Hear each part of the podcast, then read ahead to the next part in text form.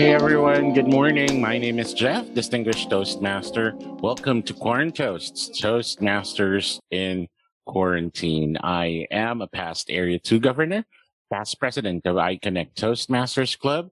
I am the Charter President of After Six Toastmasters Club. I am the Club Mentor of Human Energy Toastmasters Club, the corporate club of Chevron Holdings in the Philippines.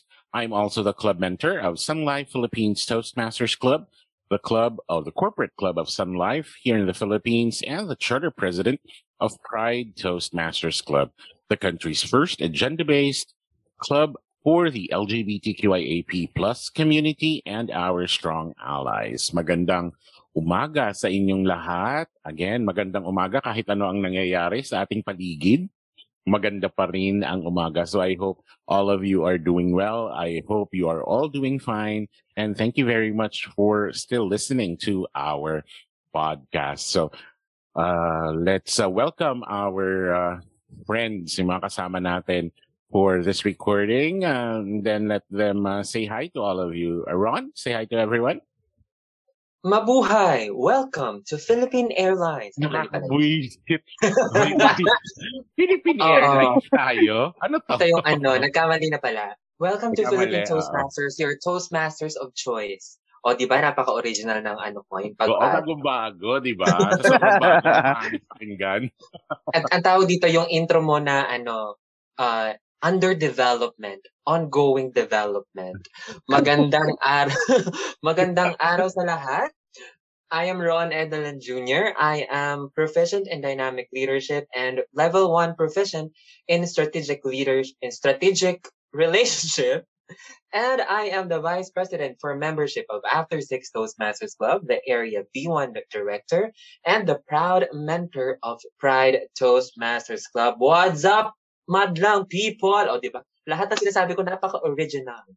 Mm-mm, just ko. Tsaka ano, ha? Bagong-bago. Ikaw na ikaw Oo, lang wala pa nakarinig na, wala pang gumagamit ng WhatsApp madlang people. Mm-hmm. Original na original. Grabe. A testament to your creativity. Ibang-iba. uh, Aba, tumata-. Wait lang, mother, tumatawa yung isang creative din. Ay, nako. Alam mo, nakahanda yan dalawa, da, mga dalawang linggo kayong hindi nagparamdam sa mga listeners natin. So I'm sure nag-prepare to. Kinikilig-kilig pa oh. Nag-prepare to. So pakinggan natin. Babatiin niya kayo ng matindi. Let's all welcome JK. Good morning, everyone. Wow, pa-sweet. Good morning, everyone. I am Toastmaster JK. Pa-sweet lang tayo, no? Yes, pa-sweet lang tayo kasi laya na ako, mga kapamilya. Welcome to the outside world. Sasabihin ko sana mapagpalaya, pero yes, mga kapamilya, laya na po ako sa quarantine. And I am back. Thank you so much mukhang makakapunta naman ako ng Mercury Drag. Charot. yun na, Mamayang yun hapon. exciting days dahil sa tambayan mo. ko. oh, yun ang bagong tambayan mo. Yes, eh. na makapunta sa Mercury Drag. o rin, Mercury Drag mamaya. At mag-check ng mga estante, ayan. So, wow. hello again. I am Toastmaster JK. I am the Vice President for Education of Pride Toastmasters Club and level 1 proficient in effective coaching. Oh, gusto mo yon? May level na. Wow. And I am so excited kasi grabe, ang tagal ko din palang nawala sa podcast na ito. so, na-excite akong mag-share ulit, oh. mag- magkwento sa inyo and to keep you updated sa mga nangyari sa akin this past few days. Ay, wow. Chikahan natin yan wow. later. Lakas mo artist ka. Ang lakas mo ka-influencer to keep you updated to what's happening with my yes. life influencer na nagpapakalat ng influenza. Charot. Kinakalaban si Ivana. Mm-mm, Iguana Alawi. So, kamusta ang inyong week? I know JK is very happy and we're very happy for JK kasi nakalabas na siya sa quarantine. Yes, yes. Yes. Kasi medyo nagkaroon lang tayo ng konting problema the past two weeks kasi meron kaming kasama sa bahay na nag-positive sa COVID and we're happy kasi lahat naman kami, uh, regardless kung negative or positive, are, are doing okay. Wala namang naging complications para dun sa mga nag-positive. And dun sa mga na, kasama ko namang negative, hindi naman kami nag, ano, nag-transition to becoming positive kasi wala na rin naman kaming naging symptoms. So, yun talagang ang kilang talaga is uminom ng tubig, magpahinga, at saka wag ma-stress. Piliting wag Mm. ma-stress kahit nakaka-stress. Mm. At tigilan ng And at the same paggala. time, yes, mother. Mother, yun nga ang gusto kong i-pinpoint kasi yung nangyari sa amin, hindi naman talaga dahil may gumagala. Dahil lang sa ano, Shopee. So, Ah, kung gusto niyo, kung gusto niyo talagang makaiwas, baka gusto niyo ring i-check yung mga nare-receive nyong parcels Correct. from Shopee Mm. and Lazada every single time. Ayun. Kasi medyo doon kami nadali. Na Ano hindi nga kami nadali? lumalabas. Hindi nga kami lumalabas. Yun naman kasama namin nag-positive. Receive ng receive ng Ah. parcels. Ay, oo.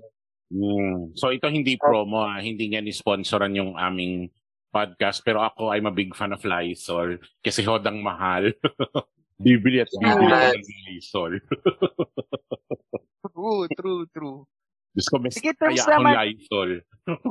Yes. ako naman, mother, in terms of Toastmasters uh, week din, medyo hindi ako naka-attend ng mga, uh, hindi ako nakapag-club hop at hindi ako naka-attend ng club meetings this week. Pero, uh, may niluluto kami sa Oracle. Wow, So, may sana- niluluto. may sana talaga makabalik. makatawid at makabalik. Oo, So, sana ayun, inayos namin siya this maibalik. Ayan. Dating pagtitinginan, charot, Wow. ng Mukhang management. magbabalik ang Oracle NetSuite. Toastmasters Yes, yes. We're Club. actually praying for that, mother. Kasi, pili ko kailangan talaga, kailangan din ng mga consultants doon sa next week. Oo, oo. I mean, now is a time na you need everything or anything else to do aside from reading the numbers kung ilan ang positive on a daily basis. Mm. Kasi talaga namang nakakaagit. No, I mean, Ron and me, we know that kasi may mga anxiety problems tayo. So, ako, I'm very happy I have Toastmasters kasi kahit papaano, di ba, it takes your mind away of things. No? Mm-mm. Yes, at hindi ka masyadong nag-worry. O lalo na for JK, no? Kasi I, I can imagine, no? Yung mga kasama mo positive, tapos ikaw nag-aantay ka ng swab. Di ba? I'm very sure ilang araw kang hindi nakatulog nun. Tapos sasabihin lang nila, ano, tumawag po kayo for the result. Ako pa talaga yung mag-aalam. Charot. Ah, ganun. hindi, ikaw pa hindi niyo ako sasabihan. Mm-mm. Kasi one time lang talaga silang tatawag sa'yo. Pag hindi mo nasagot, ikaw na yung mag-follow up. Kasi ang dami- Wow, I love it. Very Kasi sa proactive. dami daw nilang tinatawagan. Well, we understand naman kasi talaga naman, no? Talaga naman punong-puno na siguro lahat and everyone is Yes. just so busy talagang taking care. Kaya very important to everyone that's listening, huwag tayong masyadong pasaway. Wala na pong mapaglagyan. Ako, Diyos ko. Ako nga, Diyos ko, maubo lang ng konti. Kumati lang yung lalamunan ng konti, na-anxious na ako. Eh. Ikaw, Ron, how was your Toastmaster week? Gusto ko lang malaman ng lahat ng tao na for the second consecutive year, nanalo ulit ako sa Blackout Bingo. Wow! Ay, oo nga. Kasi katatapos lang pala ng ating game night Oo. and our joint meeting. And we would like to thank our, ano ha, our donors. Ha. Sponsors. Maraming salamat Generous sa sponsors, yes. ating mga generous donors. Nakakuha tayo ng 10,000 pesos worth of prizes. Pero actually, ang Correct. pinamigay natin is around 13.5 thousand Yes. pesos Wow. worth of prizes. At si Ron ay nanalo ng 1,250.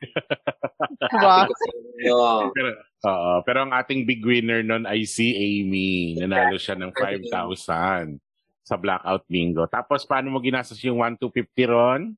Bumili ako ng isang bucket ng Popeyes fried chicken. Oh? Oh, palaban. Manok pa din Popeyes or na. consistency? Hindi, pero ang tanong, natuwa ka ba? Hindi.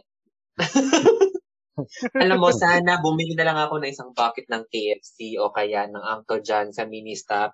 Pero ang tawag dyan ay we learn from experience. Yung lasang mantika. Oo. Alam mo naman, mahilig tayo sa mga lasang mantika. Okay, wag nating pag-usapan yan ngayon. Baka mamaya may masabi kung hindi dapat sabihin. Pero yon Medyo mahilig po kasi talaga si Ron sa mamantika in any which way. Ron, gusto mo bang itanong, oh. gusto mo ba itanong sa taga-Papay's kung nagpapa-change oil din sila? Charot. Ko, change oil na yan. Sa totoo lang. Isa pang, isa pang naloka ako. Alam mo yun talaga naman. Naming nagaganap sa paligid, no? Naglalabasan ng kababawan ng mga tao sa paligid. Oh, meron dala, yes. dalawang issue ang lumabas ngayon sa social media mother. Isa pagpapa-change oil at isa about naman sa tinola. Ano yung tinola? Oh my God, ano to? Hindi ko ba nababasa yun? Hindi ko ba daw ay, ang tinola daw ay manok lang na may sabaw. Manok na may tubig. Parang ganun yata yung nabasa ko sa, ano, sa social media. So, alam mo na, ang pinagkakaabalahan talaga ng mga tao, pagluluto ng tinola at pagpapa-change oil. Oo, kaya we invite you to join Toastmasters para naman iba yung pinagkakaabalahan ninyo. yung medyo makakatulong sa pag-unlad ninyo bilang tao, bilang professional at bilang mamamayan uh, ng nang hindi naman tayo ganito. Hindi pero totoo, 'di ba? When you when you check social media right now, minsan naloloka na lang ako sa mga nakikita ko para oh my god, totoo. Ito na ba talaga ang buhay natin ngayon? Hindi ko alam kung napaka-mediocre na natin o sa sobrang tagal na nating naka-quarantine, talagang ito na yung nangyayari sa buhay natin. Oo. Pag-aawayan na natin ang ano, diba? tinola at change oil. Pero yon bukod doon, syempre sa pagbababinggo natin, gusto ko ding batiin, dumalaw ako last week sa Achievers Toastmasters Club. Shout out, Achievers Toastmasters Club. And magsay masaya na we still can club hop as well. Syempre, sa mga clubs natin, for us also to learn, para yun na rin, maging wider ang perspective natin at siguro ma-defend natin ng maayos gamit ang mga table topics, patterns, kung masarap ba talaga ang tinola. Napipilit mo talaga Oo. yung tinola na yan. ilagay, mo nga, ilagay mo nga sa chat kung kanino yan para malaman ko. Hindi ko kasi kilala yan eh. Sa chat ha, wag dito. Hahanapin ko ulit. Hahanapin ko ulit. Hindi, hindi. I mean, kung sino lang yung mga taong involved. Ayan na, na curious na ako. Hindi na ako matatahimik. Alam ko may thread din yan, mother eh. Parang may nakita ko na nasa Twitter na nag-aaway na, na about tinola. ah, it's me. Hindi kasi nakabukas ang Twitter ko ngayon. Naka-disable ang aking Twitter at naka-disable na rin ang aking Facebook kasi nga nadadagdagan yung aking anxiety pag nagbabasa ako ng social media ngayon. Kasi nga, may nabasa, may nabasa nga ako kanina, parang ang sabi niya, kung hindi mas kung walang lasa ang tinola mo, hindi ka mahal ng mama mo. Mga ganun na yung argument, Diyos ko. Nakakaloka Wala. naman ang mga saying na to. Hindi pwede walang Isinasali mo sa mga ano contest ng elementary, mga gawaan ng hindi, di ba? Ikaw, JK, pageant enthusiast ka, pwede yung saying. Ako po, si Jeff Garcia, naniniwala sa kasabihang, kung ang tinola mo ay walang lasa, hindi ka mahal ng mama mo. Ni mama, charot. hindi ka mahal ni mama. Kasi nga pala kailangan rhyme. Oo. Please, sumali na lang kayo ng Toastmasters. Wag, gan wag tayong ganito, please. wag tayong mag-decline. Huwag nating i-decline ang ating ano, uh, ang ating mga conversations. But in any case, no, for speaking of Toastmasters, nag-release na ang uh, District Commission on Elections ng uh, listahan ng ating mga candidates for leadership positions. Yes. Na sa ating uh, both on the district level and our division level. So yung ating mga presidents and vice presidents for education, Uh, ayan, silip-silipin nyo na, kilalanin nyo na kung sino yung mga na iboboto ninyo for our next set of leaders. And it's very, very important no to really choose. Akala lang ng iba madali lang. Or for parang, the sake of choosing. Mm, or parang hindi na natin kailangan kilalanin. It's very, very important na we need to know who's going to lead our our division in our district in the next years. Diba, JK and Ron? Yes, mother, because ito yung ano, ito yung kumbaga mag-aayos ng landscape ng future Toastmasters and at the same time, sila yung mag uh, parang they will make sure that the clubs and the Toastmasters program itself is still of quality, syempre. Kasi yun yung binebenta nga natin, the quality of Toastmasters. Yes, Oo, and also yung... Go, go ahead, JK. Yes. Go ahead. Yes, and also yung mga leaders natin, sila yung magsaserve as inspiration din for like budding Toastmasters na kung kung ma-enjoy din nila at magugustuhan din talaga nila yung program. And at the same time, you want to work with the people you trust. So I I encourage lahat ng vice presidents for Education and presidents to actually start reviewing the resume, kilalanin mm, yeah. nyo yung mga candidates. Mm. Kahit yung mga yeah. hindi nyo taga-division, ma- okay din yes. yun, nakilalanin nyo din sila. Yes, kasi, kasi ano eh, for the other... Eh. Oh, the, for the other divisions kasi, it's the entire district that votes for them. Hindi ibig sabihin, yung club mo nasa Division B, Division B lang iboboto mo. You're actually going to vote for everyone uh, all the district uh, or all the division leaders. So it's very important na kilalanin itong mga division leaders na to. Mm-mm. Hindi lang siya basta inilabas tapos, oh, sige, boto na tayo, lalo na siguro yung mga hindi contested, yung siya lang, walang kalaban. Pero it doesn't mean din yung nakikilalanin yung inyong division leaders. You really need to, no? Kasi, yan, yan ang mag, uh, ano, magli-lead ng landscape in the upcoming uh, years, no? Ano mo naman, especially in our times, we really need good leadership. In as much as we need good members, we also need good leadership. So please do take time out to know our uh, division and district candidates. Um, I think pwede naman silang imbitahan no, to GE sa mga meetings. I think hindi naman yata yun against the campaign rules. Um, hmm, parang, uh, parang you're uh, just asking for them to be the GE. Kung yung normal na, di ba? Oo, normal. wala namang, over campaigning kasi like for us in After Six, um, yun ang focus natin eh. We're inviting um, most, if not all, of the uh, division and district candidates to GE for us para makilala not only ng mga voting members such as the president and the vice president for education, but also their members, no, para naman in, may touch base sila sa ating mga leaders, hindi lang sila yung you know, members na nasa tabi. So yeah, please do, uh, please do um, know who your candidates are. Malamang may mga Facebook campaign pages na silang lumabas. And of course, watch out for the uh, showcase. Yan. No, yung candidates showcase na gagawin ng District Comelec for them. Okay? So, for today, ayan, wow, pumiyok pa ako ng very light doon. Na, for today. Regine, pasok!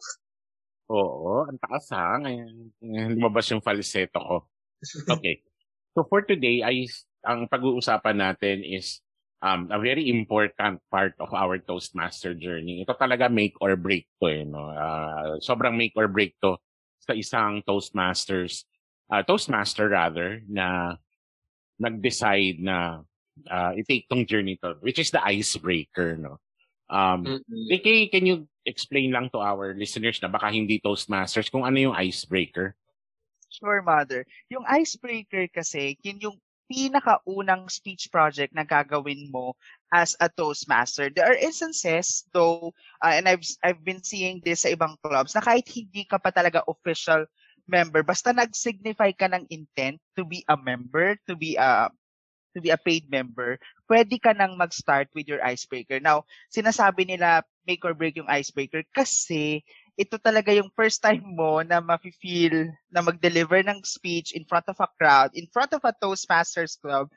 And uh, dun mo, dun mo, kumbaga, ma, dun ka ma- ma-introduce kasi, sa, dun ka ma-initiate. Dun yung parang initiation mo dun sa Toastmaster journey. So magsa-start uh, siya with you trying to introduce yourself sa club. Ayun. Yeah, so it's uh, introducing yourself to the club and it's 4 to 6 minutes, 'di ba? Yung ating icebreaker speech. Yes, four, four to six. six yes, four to six. And minutes. aside from speaking, it's your first time to um, work with your mentor. It's your first time to write a speech. It's your first time to deliver a speech. It's also your first time to hear and receive feedback from your evaluators, di ba Ron? And how does that make or break um, a newbie's Toastmaster journey?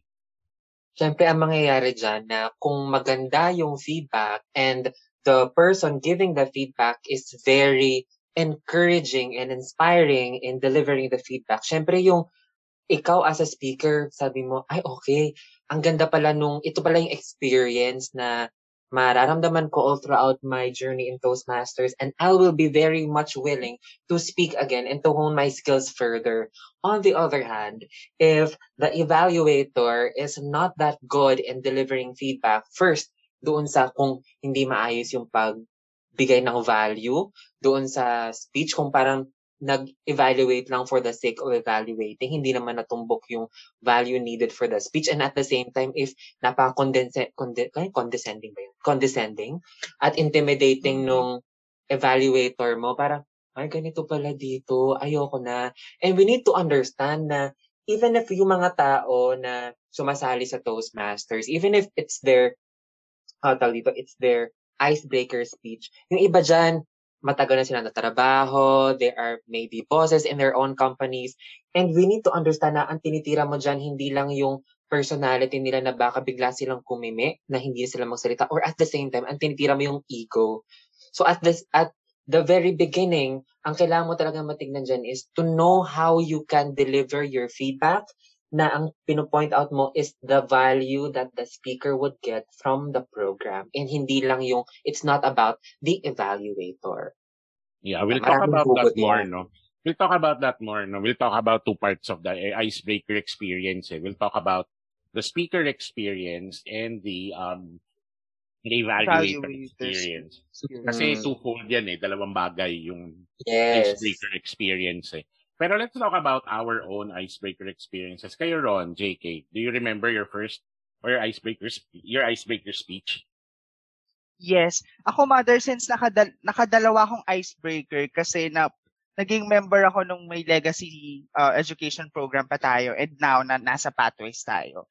So ang naaalala ko specifically is yung first ice yung icebreaker ko dun sa legacy program kasi yun yung meron tayong basic speech manual and then we need to complete 10 speeches para maging para makuha yung very first norm mo.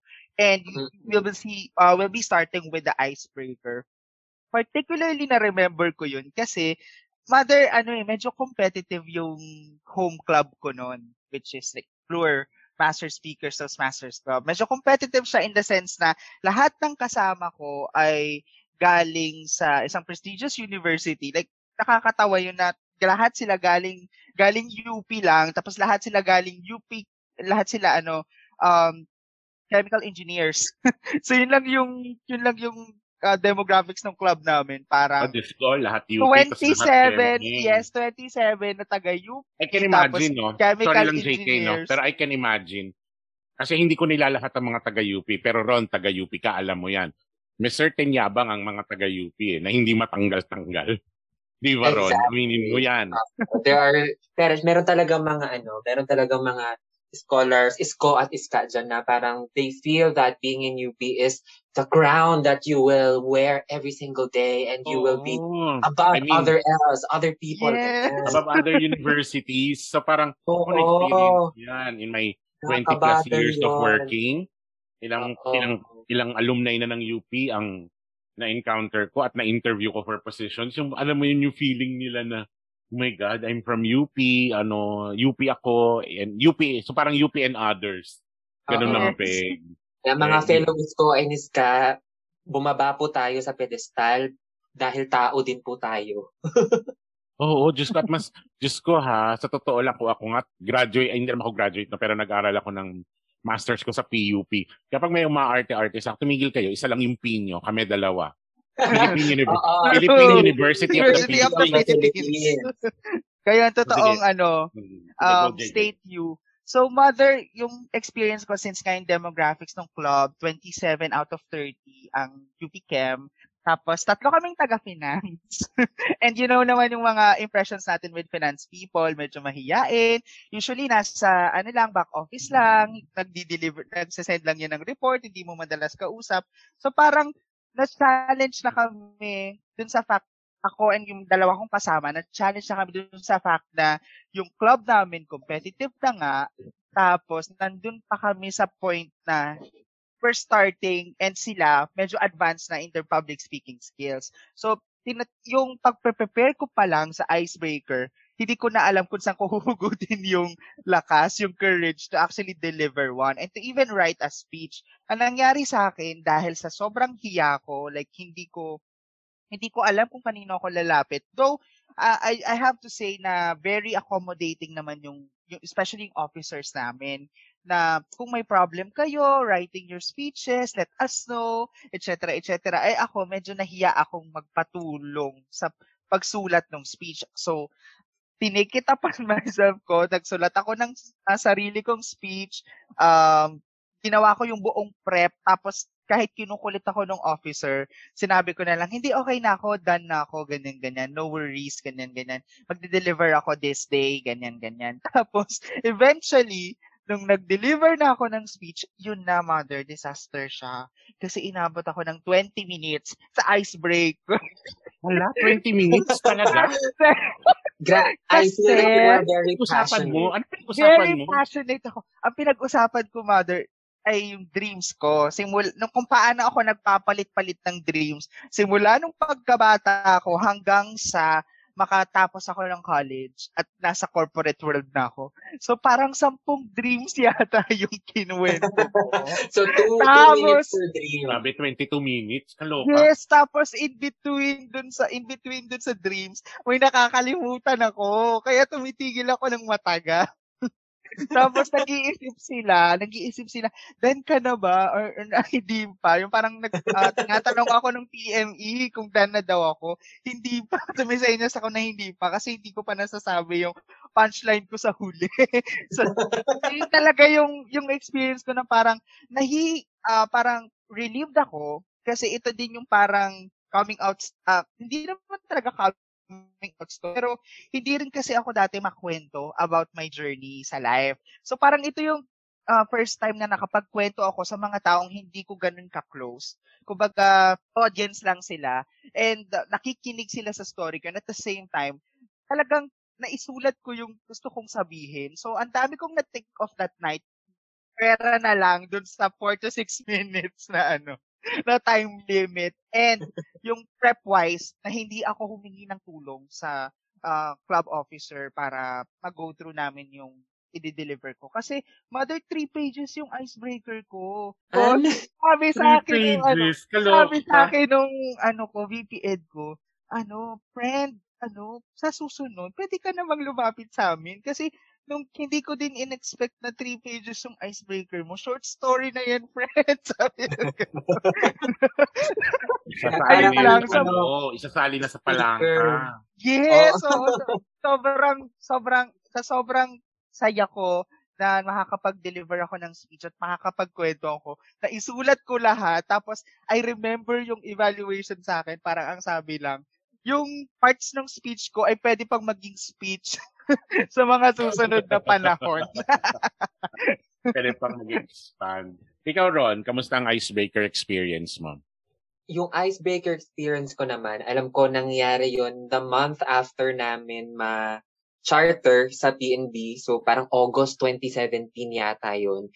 And ang ginamit ko noon is, well, similar to other, parang, parang similar din actually siya kay JK, is yung six years ko in college. Kasi ang title noon is Six Years in Six Minutes. Oh. Akala Pero- ko, yung gamit ko, yung six years in college. Tapos ang title nun, may six years in In college. college.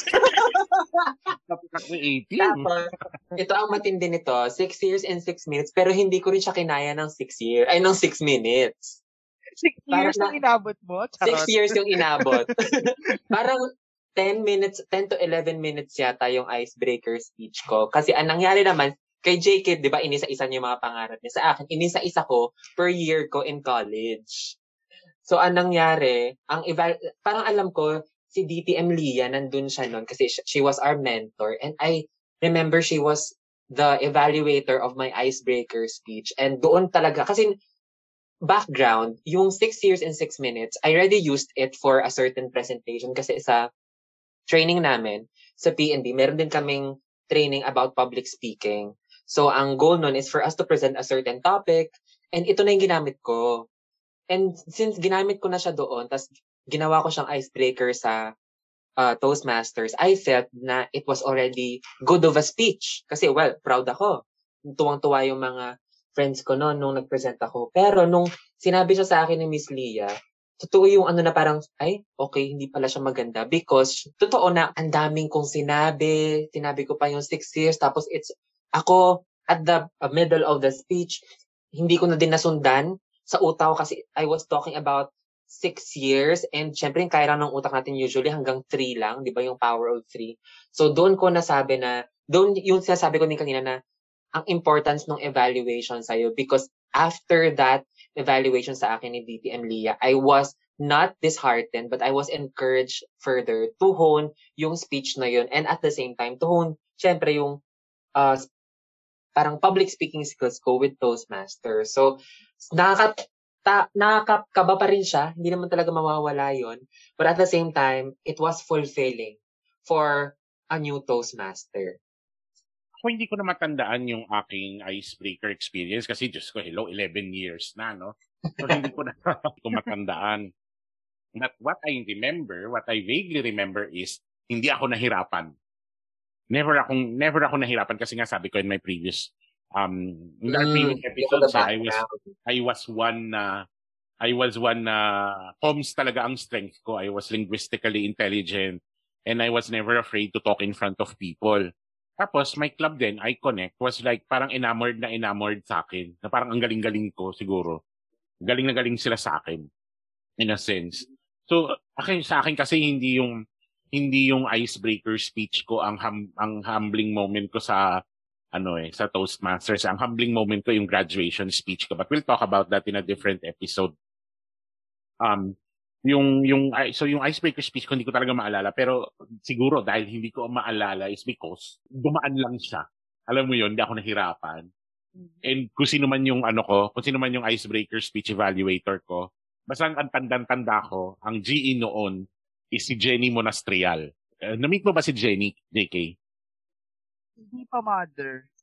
Hey, Jenny Monas Jenny Monastrial is one of the ano talagang sobrang galing na speakers noon. Jenny was from Tops Toastmasters Club.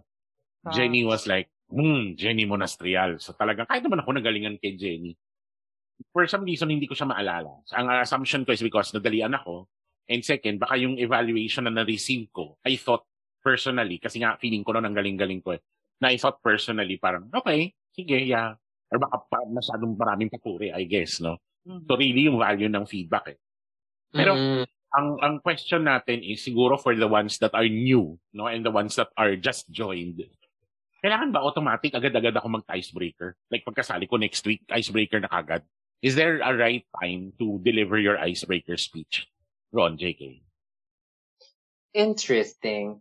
Para sa akin kasi, there is no right time, pero it is always about, tawag dito, kung, kasi important yung mentor eh. Important that you have someone guiding you.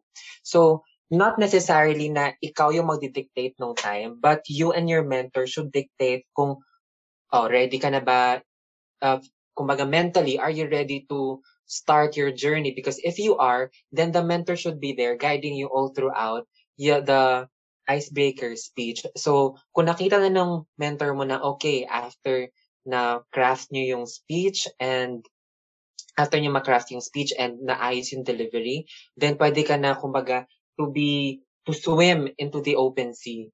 Pero at the same time, you should also consider na aside from that, having a mentor guiding you and mentor determining as well if you're ready is you yourself, you need to ask yourself, am I ready to open up Remember that a icebreaker speech is all about yourself.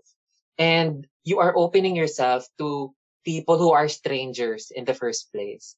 And you need to note sa sarili mo na, am I ready to let them know about something so private about me? If you can answer that yes and after noon, nagsabi na rin ka, nag-agree kayo ng mentor mo na, okay, you're ready, then I guess that's the perfect time for you to deliver your icebreaker speech. And siguro not really decide if you're ready to share. Kung decide ka, mm-hmm. decided ka na na you're ready to share, I think you also have to decide how much of you yeah, are you yes. willing to share.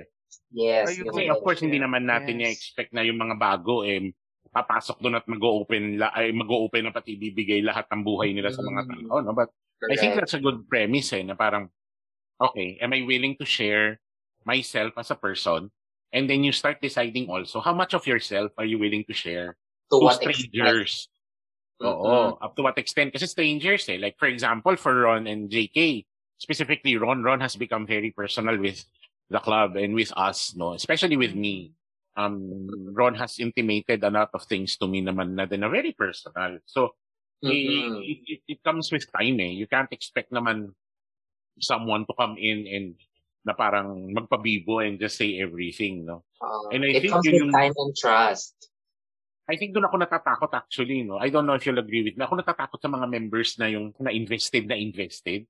Kasi from my experience, pag nakakita ako ng ganun, sila yung unang-unang nawawala when something happens eh.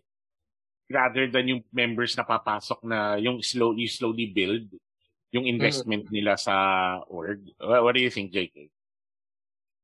Saka sila mother yung kailangan mong ano eh pantayan yung naging experience, yung naging journey. Kasi usually, sila yung dahil sobrang invested sila sa pagpasok nila, may makita lang silang maliit na bagay na hindi nila magustuhan. Ay, correct. Na, Sila yung disappoint ano, agad sila. Sila yung unang-unang nadi-disappoint. Yes, yes. So, so yun talaga yung kaila like, as a club officer and the mentor, yun talaga, yung mga tao talaga na pumasok na super invested, sila talaga yung babantayan mo. Not naman to, to ano, to spare them from any disappointment.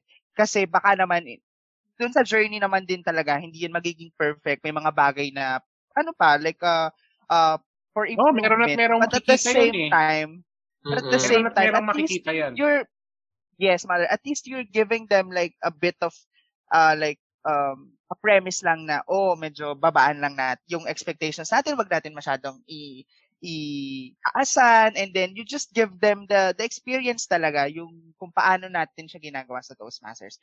I've seen a good example people, is, no? A good example, sorry lang, Chick. A good example is politics. Di ba? The politics in Toastmasters. Um, hindi naman siya unique sa Toastmasters eh. Kahit naman sa ang organization ka pumunta, whether it be JCs, Lions, Rotary, there's always going to be politics. And as much as we want to shield the members from politics, uh, may expose at may expose sila whether they like it or like it better, no? Yes. Sige, Totoo. JK, go ahead. At kahit hindi sila mag-agree dun sa mga nangyayari, like in terms, makikita at makikita nila yan.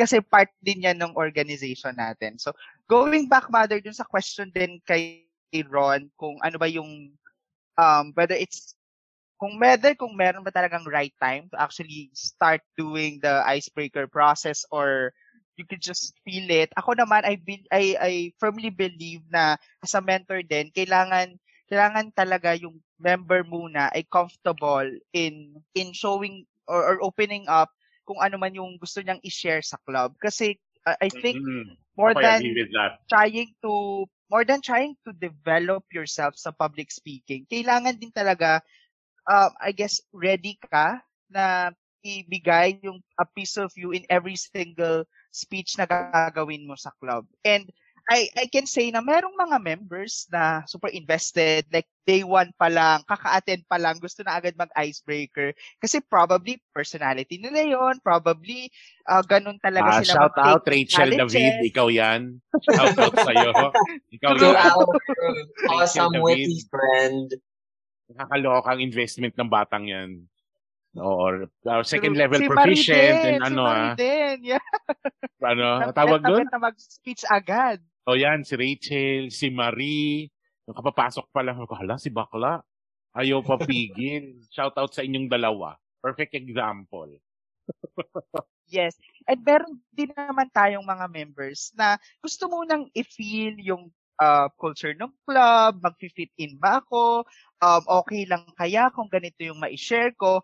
And ang example ko naman dyan, sina Hannah May, si Hannah Rose, na parang gusto muna nilang um, ramdamin yung club and gusto muna nilang ma-feel whether yung story nila ay mag-fit in and kung paano tatanggapin yung story nila na isi-share nila ng club. So, ayun. Meron talagang um, certain levels of comfort at depende rin yan sa personality and dun sa parang um, set of distinct traits nung, nung tao or nung new member. Kaya, as a club mem- mentor, kailangan din, ta- and, a- I mean, um, and a member, kailangan din talaga na chinecheck mo yung level of comfort muna. And hindi mo sila pinupush na, oy, kaya mo na yan, mag-icebreaker ka na agad. Kung hindi Oo. pa naman sila talaga. Yung ginagawa ng ibang officers na pinapaspas. Nako, Diyos ko. Very big mistake. Kaya minsan hindi na bumabalik ang member eh. Hmm, Parang Kasi na-overwhelm sila pinapaspas. eh. Oo. Yes, na-overwhelm. That's the that's the term talaga, na-overwhelm yung member na binibigyan mo na kaagad sila ng task. eh gusto pa nga nilang i-enjoy sana muna at observing Oo. in how things are being done sa club, especially yung icebreaker uh, process. Oo, ako very malaking pagkakamali yan, especially for the VP Ed. Of course, ang concern talaga ng VP Ed is to achieve yung distinguished points, no, yung DCP points. Mm-mm. But again, in our pursuit to be distinguished or to be a president's distinguished club, na i-extinguish, wow, ah, Wow! Play of words. Congrats. Yes, play alam mo, words. talaga sa ganyan. Dapat talaga Diba? maging mentor ka. In, in their pursuit, no? mentor. in their pursuit to be a distinguished club, na-extinguish naman nila yung um, desire ng members, no? Na to turn off yung members kasi parang, ah, di ba? Parang nagiging burden siya eh. Nawawala Oo, yung... yun, it becomes a burden to the ano speaker Mm, rather than parang- encouraging them na, oh, salita ka pa, ganyan. Correct. Nagiging burden siya dun sa member na parang, so iisipin ng member, eh di ba social club to? This is a self-development club. So bakit parang pinapasan nyo sa akin yung burden na kailangan kong gawin to? Parang Tapos- bakit ako? Bakit kasalanan? Parang kasalanan ko. mm No, di ba? So parang, I think for the VP Eds out there, kailangan talaga nyo munang tansyahin. And, you know, you work with this with the VP, membership and um, VP PR na to establish that level of comfort muna with the member. Kasi mentras talagang pinipilit ninyo, ay, trust me, lalong hindi magdi-deliver yan. Magpo-push off na magpo-push off na magpo-push off yan. Tapos Mm-mm. eventually, hindi na yan magdi-deliver, hindi na yan magpapakita. Tapos magtataka kayo bakit hindi na yan nakita like for us for us in after six no JK and Ron how do we approach our table topics especially kayo mentors kayo uh, just you know just to show an example of how we approach our table topics within the club especially for our newer members Ron JK We approach it with passion. Na yung sagot? Huwag nakakahiya naman we approach it with passion gaga ano, ang ginagawa kasi natin, we try to delve away from the usual table topics na kung paano siya dinideliver. Because Sandali, anong syempre- table topics ang pinagsasabi mo dyan? May table topics yung to? sabi mo eh. Ay, mali ba? Hindi, icebreaker. Ah, sorry. Syempre, Ayan, Sorry, icebreaker. ako po ang Sabi nagkamali. ko- How do we approach? Na, naguluhan din ba sa sobrang, kayo? mas, sa sobrang masunurin ko, doon ako tigil pumasok. Oo, tapos hindi naman niya inisip na yung topic natin ngayon, icebreaker. alam mo naman, sobrang masunurin ko sa'yo. Sabi, ah, okay, table topics na, okay, G. Hindi, hindi, ano, sa icebreaker. I mean, how do we approach our icebreaker um projects? Or yung mga members natin na kailangan na or ini-encourage natin na mag-icebreaker. yung sa icebreaker kasi natin, we always ask the members to work with their mentors. Kasi 'di ba sa atin pa lang, the moment na a certain uh, person comes in as a member, we already ask that member to, oh, sige, pili ka kung sinong gusto mong mentor, kung sino kapalagayan mo ng loob, ganyan. And the member will already work with the mentor to craft an icebreaker speech. And from that entire experience, it will also help to parang it also it's a make or break eh kasi syempre kung paano i-guide nung uh, mentor yung uh, to, ito, ito yung mentor yung mentee naman niya to craft the entire uh, table ah sorry table topics na rin tuloy ako icebreaker speech and magiging rela- related din dito mother yung ano natin 'di ba yung specialized na ano natin na Ah, special specialized learning program natin. specialized Yes. learning program sa atin na ginawa natin siyang similar, kinuha natin yung idea nung competent communication manual noon, which is very, very helpful. Kasi doon, pag-aaralan mo yung sa presentation, vocal variety, gestures, blah, blah, blah. And ginawa natin yun, in-incorporate natin yun doon sa speech program, sa levels mismo ng pathways ng uh, after six Toastmasters para makita natin if they can go ahead na and deliver the next speech based on the icebreaker speech. And syempre doon na rin sa uh, pag-incorporate niya ng mga levels 1 to 7 or projects 1 to 7 Levels the 2 to 7. 2 to 7 of the competent communication manual. Oo. And I think, no, and uh, not I think, but I'm sure, we never ever forced anyone to deliver Yes. an icebreaker speech. Never, never, never kaming namuwersa. Ang parati ko sinasabi sa na mga ano. mentors, di ba parati ko sinasabi sa inyo, i-check nga kung ready nang mag-deliver. Di ba? Ganun naman Yes, parati kong yes. paalala sa inyo, paki-check, ready na bang mag-deliver? And then the mentors will ask, ready na ba? Kung hindi pa ready, babalik si mentor sa akin, mother, hindi pa ready. Oh, Then we, we, ano, then we move forward. I think kasi nanggagaling yung, ano, nanggagaling yung uh, pagmamadali or yung pagpupush sa masidhing pangangailangan ng club na maging president's distinguished or ma-maintain. Yes. Yes. Tayo kasi never ko namang, 'di ba, tayo never kung never kung sinasak sa isip ninyo na okay kailangan ganito, ganito, ganyan, ganyan na. Kasi, 'di ba? I mean, alam niyo naman 'yan, ang ang tatakaran ko talaga sa club it's always members first. Kasi mm, hodang hindi tayo. Be an afterthought. The DCP point should always be an afterthought. And it should Oo. be a of your hard work to bring quality to the club. Oo, hindi hindi natin well, masakit siguro from the district standpoint, pero hindi namin priority ang DCP. Hindi Yes. talaga. Ang priority Ayun pa lang, matapos po namin members. imbitahan ng District Trio, humihingi po kami ng tawad. Oo. Humihingi po kami ng tawad kay Richard Cuajo. Pero At sa hindi po area talaga na- director po namin. sa area director po namin na si Rowie. Ba't ako hihingi ng tawad sa kanya, menti ko siya. no? VPN din pala siya. Ba't ako hihingi ng tawad sa kanya, si Paing kasi. Hindi, pero kasi, di ba, hindi nga natin priority yung DCP. Eh, hindi naman siya afterthought eh. Parang it's a result no, of our Oh, action. yun, it's a result. Yes. It's a result. hindi natin pinipuwersa yung mga tao na mag-speech. And I think it's done very well for us, no, JK? Never tayong namuwersa. eh. Magugulat na lang tayo. Tatlo, apat, yung nakalinya, no, JK? Never tayong namilit. And willing mag-deliver ng speeches. I guess, ang napaproud talaga ako sa After Six ay una, as a club, like even, um, we're uh, young as a club, kasi parang two years pa lang tayo, and yet, meron tayong pool of mentors na ma- you, you can depend on kapag kailangan talaga ng help in terms of reaching out to members. Na, yun talaga siya eh, parang At yung mentors natin available i-start 24 natin. hours. Yes, kahit i-chat shift, mo yan sa messenger, Merong night pwede shift, mo si i-chat yan sa JK. Viber, etc. lahat. Kung ano mang problema mo, except sa pera, matutulungan ka ng mga yan. Ayun. Except sa, except sa pera, yun. ka sa jowa. Oo, Yes, kasi, kasi problema din jowa- namin yan. Yes, at baka mag-agawan pa tayo kung jowa ang i-introduce mo. Charot.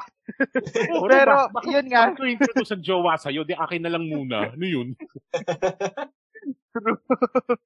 Akin naman, mother, din talaga ako napaproud sa fact na meron tayong mga men, uh, mentors na talagang makakatulong agad sa member. Kasi coming from other clubs din naman, yun talaga yung ano struggle sa icebreaker process eh. Yung magkaroon ka kaagad ng aalalay sa'yo. And sometimes kahit pa sabihin natin meron tayong VPN na dapat tumutulong sa mga new members, still, ganun nakabigat yung responsibility ng VPN na baka sometimes hindi napansin ng lahat pero hindi niya, niya pala natutukan yung specific member. So malaki talaga yung tulong nung pag-connect ng mentor dun sa new member para ma, mala- mas lalo siyang ma, ma, ma-welcome dun sa club at masyad at mas lalo siyang maging comfortable na magpatuloy sa journey niya with Toastmasters dun sa club Oo. na yun. And people might think, hindi ba tayo nagkakaproblema? Hindi ba tayo nagkakaroon ng meeting na walang speaker? Ah, awa ng Diyos, hindi pa naman. Di ba? Siguro pinakakonti natin, isang speaker, tapos magugulat na lang tayo, meron. Never nating naging problema yon. Maybe because, I don't know, siguro maybe because nakikita ng mga members na hindi sila pwersado to deliver a speech. Mm-mm. Um, hindi sila, parang hindi binibigay sa kanila yung burden. Tapos, di ba, never nating dinidiscuss yung DCP point sa meeting. Although the other clubs dinidiscuss, tayo hindi. Ang point ko kasi dyan is parang nagiging burden sa club. Sa mga members yung DCP. O, Sa kailangan to ganito tayo. Oo, oo, Oo. ganito ha, ganyan, ganyan, ganito. Ako, dinidiscuss ko siya sa mentors. Di ba? Di ba? Tinatanong ko sa inyo, like, sino ang committed sa ganitong, wag, yung sino ang committed Mm. sa ganyan. So, yung pressure, nasa mentors. Tapos yung mentors, hindi naman siya pinapasa sa mga members. I think yun yung, yung isa sa mga strengths din ng After Six, especially with um, how we deal with our members. Kaya hindi kami talaga nauubusan ng speeches. Isa nga, we have to turn people away dahil nga misa sobrang dami na um, nagsispeech. Ang problema natin sa After Six, walang kumukuha ng technical roles. Yan. Pahirapan. Rules. Diyos ko naman. Walang, walang nag-counter. Sa sobrang dami ng mag gustong mag-speech, walang evaluator. Speech evaluator. Buti na lang nandun din tayo. So, nandun na tayo din sa point na nagbibuild na tayo ng pool ng evaluators. Kasi nga, well, bago rin naman tayo. Kaya yung technical evaluators talaga, doon ako, minsan doon ako natatawa kasi as VP Ed, alam natin yan eh. sa ibang club, sa mga pinanggalingan nating club, kumuha Yun ang ng laging- speech. Yes. At lagi Pero na dito sa yung technical evaluators Oo, pero dito, mapuno. pero dito sa atin, pahirapan ng technical report, Oo. ng technical reports kasi nga Ewan ko ba sa inyo, mga wow, ang galit. Diba? So, ay, ang susunod kong question siguro is if, if you are a new member, siguro ang isa sa mga pinaka-importanteng tanong is, what do I write about? Siyempre, kahit sabihin natin na you just, ang goal lang naman ng, ng icebreaker is to stand in front and to introduce yourself to the club. Pero yun yung challenge pag masyadong broad yung objective eh. Anong isusulat ko? What do I write about? Ron JK. Mauna kay JK. Meron akong listahan dyan eh. Hinahanap yung listahan Wow. ko eh. Ako, ano, ako personally, ang pagka nagko-coach ako ng mga new members, kapag nagtatanong sila, ano ba yung dapat kong maging topic kapag mag-icebreaker ako? Lagi kong sinasabi sa kanila na just the topic na you wanna be remembered for.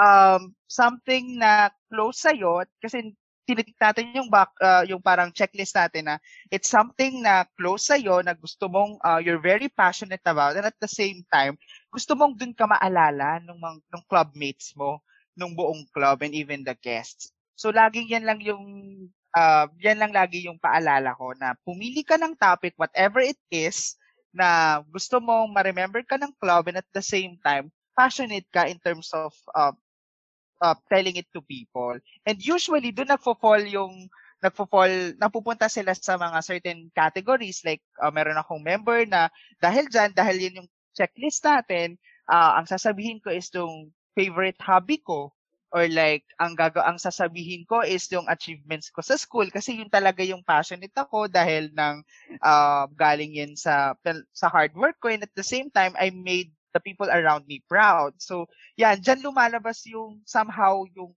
uh, values din nung member. Kasi kung ano yung mga binavalue nila as a person, makikita mo through the stories that they write. So, yun, yun ako mother as a club, uh, as a mentor, lagi kong sinasabi lang na isulat mo lang kung ano yung gusto mo na maalala ka ng club and at the same time, kung saan ka talaga very passionate. Ron? Actually, similar doon, kasi ito yung usually na sinasabi ko, and I particularly sent this to GC when we were drafting one of her speeches. Sabi ko sa kanya na, you might want to ask yourself these five questions. First is, same with JK, what am I passionate about? Second is, what am I interested in lately? Third, what do I want to challenge myself in? Fourth, what do I want the people to learn from me? And fifth, what is a certain story about myself or about other people that may be very interesting and could teach other people as well. Siyempre, yung sa fifth is, ano, since icebreaker to, doon lang tayo sa what is a certain story about myself that may be very interesting or could teach other people as well. So ito, ako kasi, ito din yung ginagamit ko, sabi nga, the five-way test, the five-question test. Ito yung usually na tinatanong ko sa sarili ko when I craft a speech. And ito yung sinasabi ko din sa mga mentees ko na you might want to ask yourself all these five questions para ikaw din sa sarili mo, you will ask yourself and merong meron kang ano, kumbaga, a realization, ah sige, this is something that I am passionate about or this is something na gusto kong i-share and up to this extent lang yung gusto kong i-share. Kasi if you are very into that speech, into that topic, then it will be very easy for you to write that speech. Tapos pag, pag aano nyo na, kumbaga pagtutulungan nyo na ng mentor nyo mo, yung pag-organize naman ng speech na yun. Because the more you are in love with your speech, the more it's easier for you to deliver that speech.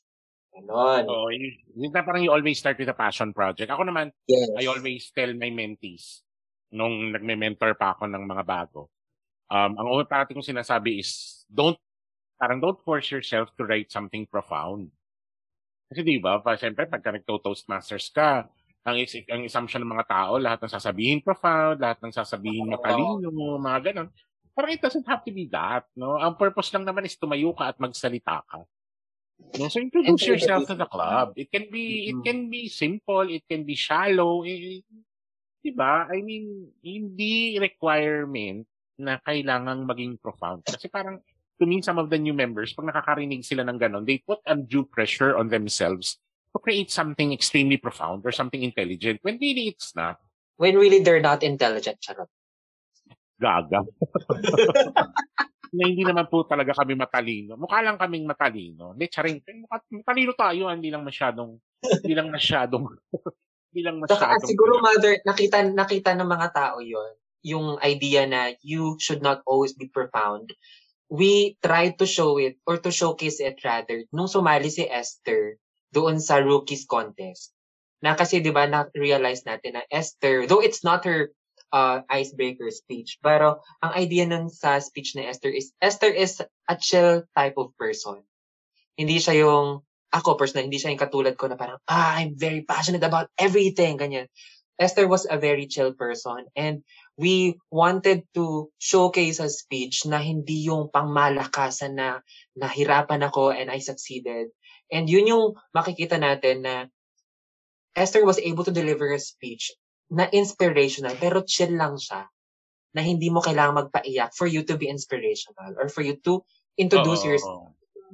Or at least yung hindi hindi mukhang hindi tunog declamation. Yes. You know, yung ganun na parang um, yung mga speeches ba na although hindi ko sinasabing hindi yun maganda pero yung formula ba ng speeches na parang sapu-sapu mo lahat ng problema ng earth? Ganon mga ganong levels. Oh.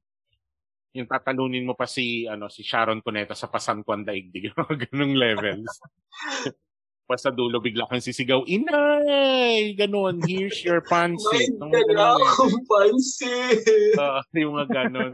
Hindi, well, is, well, for me, it's something na I don't feel strongly about.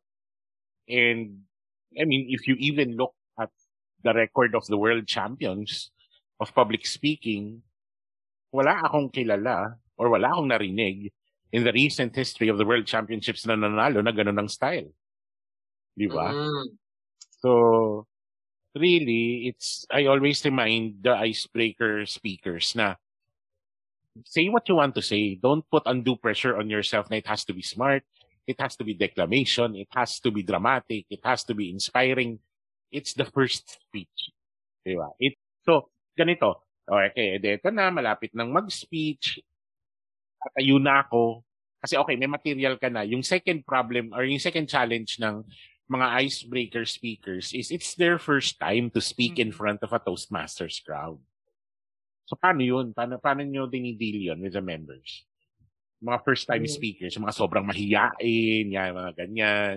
Ah, Pinapainom nyo ba ng alak? Ganun ba yung ginawa mo doon kay GC? Pinapainom lang kape. para tapos kakabahan. Oo, yung mga ganyan. Kasi, di ba, we have members na precisely kaya sila sumali sa Toastmasters because they're afraid of public speaking.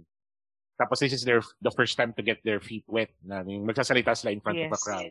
So how how do you deal with that with the older or with your members? members. Mother, ako, meron akong ginagawa pre-pandemic tsaka post-pan habang nasa pandemic. Wow. So, Wala kang pre-pandemic. post-pandemic, be. Yeah.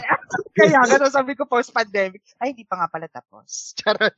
Yung sa pre-pandemic, ano, mother, um, usually ina-ask ko yung lahat ng mag-icebreaker uh, members to go to the venue ng maaga, like 15 minutes before the meeting, para lang ma-feel niya, para lang mawala na yung stage fright, kumbaga, mother, na ikaw, bago pa mag-start yung meeting, tumayo ka na dun sa ah, pag ah, speaking area, try mo lang na basahin or ah, isipin or try ka lang mag magsimula na magsabi ng mga a few statements about your speech like first uh, three sentences lang para lang ma- maibuga mo na agad yung kaba para lang maging comfortable ka na. Kasi usually isa din yan sa sa nagpapanervyos sa iyo eh yung kapag mag gagawin, may gagawin kang something for the first time at may gagawin kang hindi mo usually ginagawa. So kung mapa, mapasiset mo na agad, makocondition mo na agad yung utak mo na pumunta ka dun sa meeting ng maaga and ma-check mo na kaagad yung speaking area, mababawasan yung anxiety mo bago to the moments leading up dun sa pag, pagsasalita mo. Now, sa current situation natin, Mother, ganun din yung ina-ask ko sa mga members ko na sana ma- ah, makatry silang pumasok sa meeting ng maaga kung like mga 5 minutes, 10 minutes before the meeting para hindi lang din sila kabahan. Tapos, I, we do this like moments before the before the actual meeting na nagpa-practice din talaga kami. Na mag-zoom meeting kami tapos yung member, i-deliver niya yung speech sa akin. And we do it like parang one or two times bago mag mag meeting talaga para lang maging comfortable talaga siya na maikwento niya yung gusto niyang sabihin. And it takes really uh, it takes time and it takes practice talaga to be able to go away with the feeling of being nervous. So kailangan mo lang talagang ilagay yung sarili mo dun sa sa point na yon na gagawin mo siya no matter what. Yun sa akin, mother. Ron, ikaw. Ako, ano, sa akin dalawa, when it comes to technical, bukod doon sa sinabi ni JK, because actually JK ginagawa ko din yun, yung I go to the venue minutes before kasi if-feel ko yung venue. And at the same time, ako parating sinasabi ko is if you are really very nervous kasi syempre ang daming nakatingin sa'yo na tao eh. Yung mata nila sa'yo nakatingin there. Some of them are waiting for you to make a mistake ang parating sinasabi is, look at something or look at someone na magiging komportable ka. For example, ako personally, tumitingin ako sa pinakalikod na parte ng, uh, sa pin, initially, tumitingin ako sa pinakalikod na parte ng audience doon usually walang tao, pero they feel that you're looking at them. And then, saka na, pag unti-unti na ako na-appease, doon ko tinitignan na yung mga audience ngayon. Or at the same time, kung ikaw naman mismo is medyo naiilang ka that you're looking at a non-living thing, pwede mo pwede kang maghanap ng isang tao sa audience na you are very comfortable with and look at that person sa beginning ng speech mo or even all throughout your speech. Just look at that person para at least nararamdaman mo na okay may tao akong kasama tinitingnan niya ako and this person will make me comfortable while I am speaking. And on the other hand kung we will go do away with this technical aspect I always tell them that you might want to tell yourself and tell your brain na this is your story. No one knows this but you. So, wag pong isipin na at the middle of your speech, magkakamali ka or you'll be forgetting some part of your speech and it will be an entire, kumbaga you will flunk the entire goal of delivering a speech because hindi naman nila alam kung ano nangyari sa buhay mo. And this is you sharing a piece of yourself to the audience. And remember na kung naalala mo to na this is my story and maybe the story would be of inspiration to another person at least, then doon ka ma-appease din. So again, look at one thing or one person in the audience that you are comfortable with and tell yourself and remind yourself that this is your story and these people who are listening, they do not know this story and you are here to inspire them. And siguro, channeling the Lady Gaga. Di ba sabi ni Lady Gaga na parang... Wow, may pa Lady Gaga. Oo, may pa Lady Gaga tayo in respect to the Lady Gaga. Na sabi niya, it's important na out of the 100 persons sa loob ng room, it's important na meron lang isang tao who will believe in you. And hmm. doon ka maniwala. Oo. And very important nga, lalo na ngayon na online tayo, very important na the clubs um, start early I mean, not when they say start. Parang you open your bridges early. Like tayo sa After Six, we open our bridge uh, um 30 minutes 30 prior minutes to the before meeting. the meet. Diba? Lahat tayo, lahat kayo nire-require ko pumasok na ng 30 minutes prior to the meeting. Para your role takers can be familiarized with the tools. Kasi online mm-hmm. to eh, no? So parang uh, in lieu of going to the venue para masanay sa meeting space or sa speaking area, you should give time to your people to masanay sa tools na gagamitin nila. And that's not for the icebreaker speaker lang, ha? For example, yung mga heavy sa tools, like the timer. Heavy yon sa tools kasi tuturuan mo paano mag-time, paano mag-change ng background. So you give them time to practice the tool. No? And eh, allow yung, yung speakers, uh, yan na naman, pumipiyok na naman ako. Allow, anong meron sa akin? Woo! Uh, allow the speakers to practice, no? Uh, tingnan niyo yung yung yung camera, check niyo yung audio kasi doon nagkakaproblema eh, lalo na sa ang daling I don't know kung napansin niyo, ang daling ma-discourage kasi sa online. Ang daling ma-stress sa online tools. Lalo na kung di ka sanay. Masira lang yung hindi lang gumana yung mic mo, mawawala ka na sa focus, or di ba, mawala lang yung camera mo, mawawala ka na sa focus. So, give oh. ample time to your people exactly. to practice their tools. No? Kaya, kami sa after 6. Ayun, standard yon After 6 and Pride, 30 minutes prior to the meeting, open na yung bridge. para they can come in and For the role takers. oo, they can come in and uh, practice their technology kasi nga kailangan kailangan eh. So, let's now go to the other side of the ano, of the tawag dito, the icebreaker experience. And very important din to kasi talaga sila yung make or break eh. Uh, sila yung make or break sa icebreaker experience. Sila yung pwedeng sumira, sila yung pwedeng magtuloy, which is the evaluators. Nakakita na ba kayo ron, tsaka JK, ng evaluation na nakasira ng moral ng isang Yes. icebreaker? Yes. Sige. Yes, mother. Ah, yes ni JK. Yes! And I've experienced that. I've experienced Yeah, that can you talk about personally. Ako, Kasama syempre ko si- ko Go, Ron. sige, go. oh, nagkahiya pa tayo. Go, Ron. Ako, syempre hindi ko na sasabihin kung sino yung evaluator at kung saan yung speech kasi pag sinabi ko malalaman niya agad kung sino siya. Pero I'm that type of person that people think na I'm very strong na kung may sinabi sa akin na... Ibulong mo sa amin sa chat, please. Chismis time. Oo, chismis ko sa inyo. Pero, ano pa rin ako, nasa competent communication manual pa yung gina- ginagawa ko noon. And, ang nangyari is, tawag dito, I was, yung ang sinagot ko doon, doon, di ba may five questions ako kanina, ang sinagot ko doon is, what do I want to challenge myself in? And it was beyond or outside of the realm of my brand. So sabi ko, sige, I will deliver this. And then, ang nangyari, itong evaluator na to is hindi niya ako in-evaluate in terms of the technical aspect of delivering a speech, of crafting a speech, but in-evaluate niya ako based doon sa paniniwala niya na feeling niya yung speech ko was against doon sa morality niya, was against doon sa mga paniniwala niya. And people thought na after that, chill lang ako. Parang, ay okay, wala lang yun sa akin. It's fine. And I'll be very honest, right after that speech, mayroon ng lumapit sa akin doon na isang office. May sabi niya, are you okay? Kanya sabi ko, hindi, I'm fine, I'm fine. That's, wala lang yun sa akin. Wala lang yun. Pero, ang totoo is right after that meeting, ang sabi ko talaga sa sarili ko, may nagawa ba akong mali? And ginawa ko siya kasi kinukumpleto ko pa na yung competent communication manual. And as a new Toastmaster na mataas pa yung ego at that time, sabi ko, shucks, akala ko magaling ako, ba't naman ganito siya? And na-discouraged talaga ako no, na-disheartened ako na parang, ay, okay, grabe naman siya magsalita.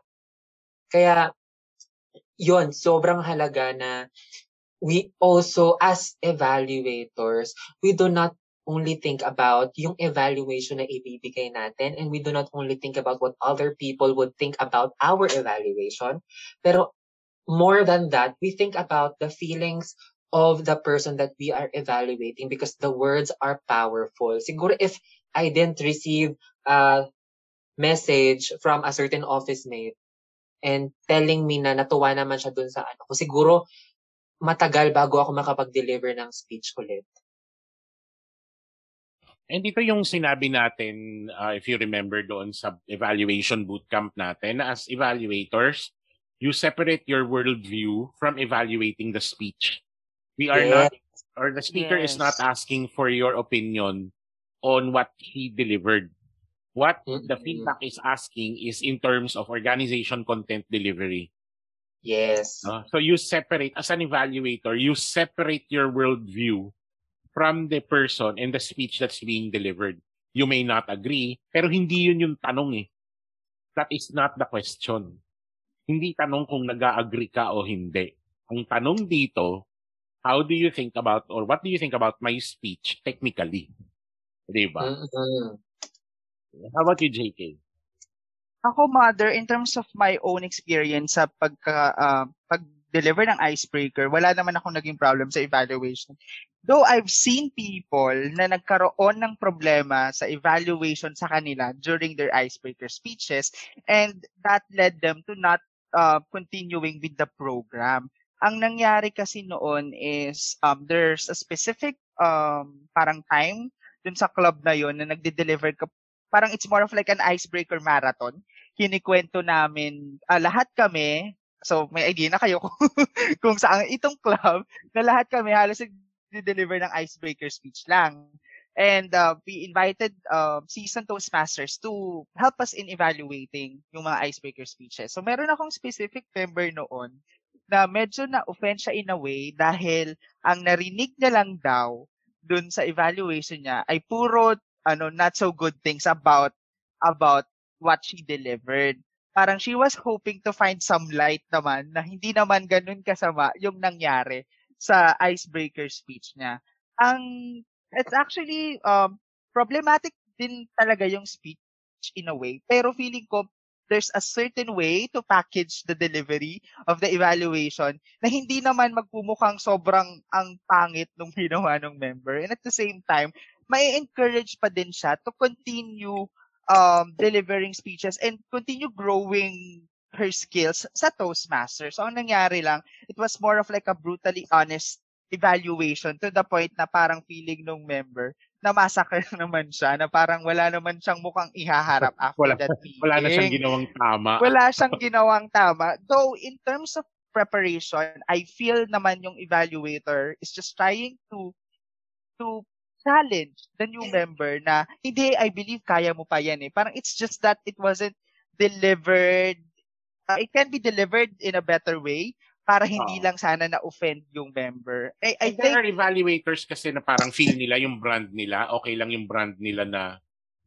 brand nila na mataray or brand nila na nakakatakot na oh ito yung brand ko so kahit anong sabihin nyo Na intimidating. oo yung mga ganon na although ako like yun yung brand ko intimidating talaga ako marami pero oh eh, kilala nyo ako JK kilala nyo ako ron sa Mm. tagal-tagal nyo ba akong kilala meron na bang meron na ba akong binangas ng todo-todo wala No, it's really it's a matter of delivery, no? Yun nga na parang hindi dapat kasi, you- I think dito pumapasok yung framework ng evaluator na the evaluation is not about you, Mhm. 'di ba? It's about the speaker. No? So uh, and it is dun- always about the speaker. Oo, and it's not about you showing off kung gaano ka kagaling. Kaya doon minsan nagkakatalo eh. Kaya we always say talaga that the evaluator is the one making or breaking the project. And hindi yan bago. Marami na tayong nakita ng mga bagong Toastmasters or even minsan season na Toastmasters na hindi na nagtutuloy yung journey nila just because of one evaluator or one evaluation. No? And uh, sa- sayang, sobrang sayang kasi 'di ba? We've seen people na ano na eh, um may may ano na eh, yung tawag may base skill na eh, magaling eh. Makikita na natin na magagan, magiging maganda yung journey niya sa TM eh. Pero ang nangyayari is because of one bad evaluation, wala na. Nasira ng lahat. No? So, At yes, eh, nasasayang yung potential. correct. Nasasayang yung potential. Um, eh, so, wh- what do we, so for example lang, no, parang, so let's talk about mindset in two different forms. Like, for example, if I'm going to be an icebreaker speaker, what should be my mindset when I receive evaluations? Kasi, minsan din, hindi rin natin mabiblame na kahit minsan napaka-careful nung evaluator, may mga members din talaga na hindi sanay Mhm. sa feedback. Di ba? May mga members din naman, may mga bagong members din tayong ultra-sensitive eh. So parang, Mm-mm. what what should the new members, what mindset should the new members have in terms of coming in with an icebreaker speech and knowing na makaka-receive sila ng feedback? Meron bang dapat mindset ang bagong members? Ako, the mindset na pinapaalala ko parati sa kanila is know that you are here to learn and you need to be open to learning. Ah, sinishare ko sa kanila yung idea and experience ko parati na when you hold on to your ego from the very beginning and you do not let go of that ego all throughout your journey in Toastmasters, wala mangyayari sa'yo. Because if you hold on to that ego, tuwing may sinasabi sa'yo na kailangan mong i-correct, for example, hindi mo siya tatanggapin. Or worse, hindi mo na nga siya tinanggap, you're deflecting it and you feel that that evaluator is attacking you when in fact that evaluator is actually helping you. Oo, minasama mo pa. Oo. Parating gano'n na you need to let go of that ego and know that you are here to learn. You need to unlearn kung ano man yung feeling mo na kaya mo and just be open to constructive evaluations from the seasoned Toastmasters or from your evaluators in general. And second, aside from letting go of that ego, is have this mindset of a child. Kasi di ba yung pag yung bata, Yes. ano ka, pag bata ka, "Ah, okay po, toto, parang you're clean slate. tabula rasa. So if you Ito yan, this childlike, hindi childish. Huwag ka iba Oo, yung childlike childlike. sa ma Totoo childish. naman. It's a childlike na, okay, I'm, even if, for example, meron ka ng background sa public speaking, for example, you've been hosting or sumasali ka ng declamation, but once you step in, in the Toastmasters arena, you're actually uh, starting from scratch. It's zero for everyone. Kumbaga, it's a play, level playing field. So, yun, let go of your Correct. ego. Gaano ka, and kahit ka gaano ka kagaling. When you enter Yes. Toastmasters Club, you start at zero. Exactly. Yes. Ako naman ang nire-remind ko mothers sa mga nagpapa-mentor din sa akin. Usually kapag mag-icebreaker talaga is uh, tandaan mo na it's your first time. It's the the evaluator's first time also to hear you delivering a speech. And yung comments niya, eh, for the most part, yung comments niya and observations niya is solely based on what you have done dun sa 4 to 6 minute stint mo it does it does not reflect any uh, parang impression of him. Uh, hindi kanya ginajudge based dun sa pagkatao mo. It's just that he's trying to deliver uh, an evaluation based on what you've done. So, please do note na hindi rin siya atake sa you personally. It's just uh, parang lahat ng evaluators, uh, they are doing the evaluation based only on your stint. Pag mo siyang i-take personally. And of course, uh, Ron, some can contest about yung ano ba talaga yung constructive criticism, ganyan. Kasi, syempre, it depends on it depends on the pe- on the person receiving the feedback and the person giving the feedback. I'd suggest um i-try mo lang pakinggan, i-take down mo lang lahat ng um, notes niya, observation ng evaluator mo. And from there, we will work on uh, the speaker and the eva- and the mentor will work on dun sa notes na nakuha natin. Baka kasi may certain truth dun sa mga na-observe ng evaluator that we need to work on. And baka naman meron lang din siyang, um, it's, it's just a situational concern na madudo away naman natin the next time you deliver a speech. So yun lang, be open-minded and at the same time, uh, take evaluations uh, professionally, wag mong personalin kasi at the end of the day, it's just your stint that is being evaluated, not really you as a person. Kaya ako naniniwala, even in Toastmasters, kailangan parati ng basic communications training eh. Kasi a lot of Toastmasters feel na they're very good communicators. Pero in truth, um, they forget the basics. No? They forget the basics. For example, in communication kasi there are two concepts. Eh. You have intention and impact. So, however good your intentions are, when the impact is not good, yung pagtanggap ng tao hindi maganda, Mm-mm. the intentions do not matter. No? Kahit sabihin mo, hindi ko naman intention na masaktan yung feelings niya. Eh, nasaktan eh. Anong gagawin natin? No? So, two things. Intention versus impact.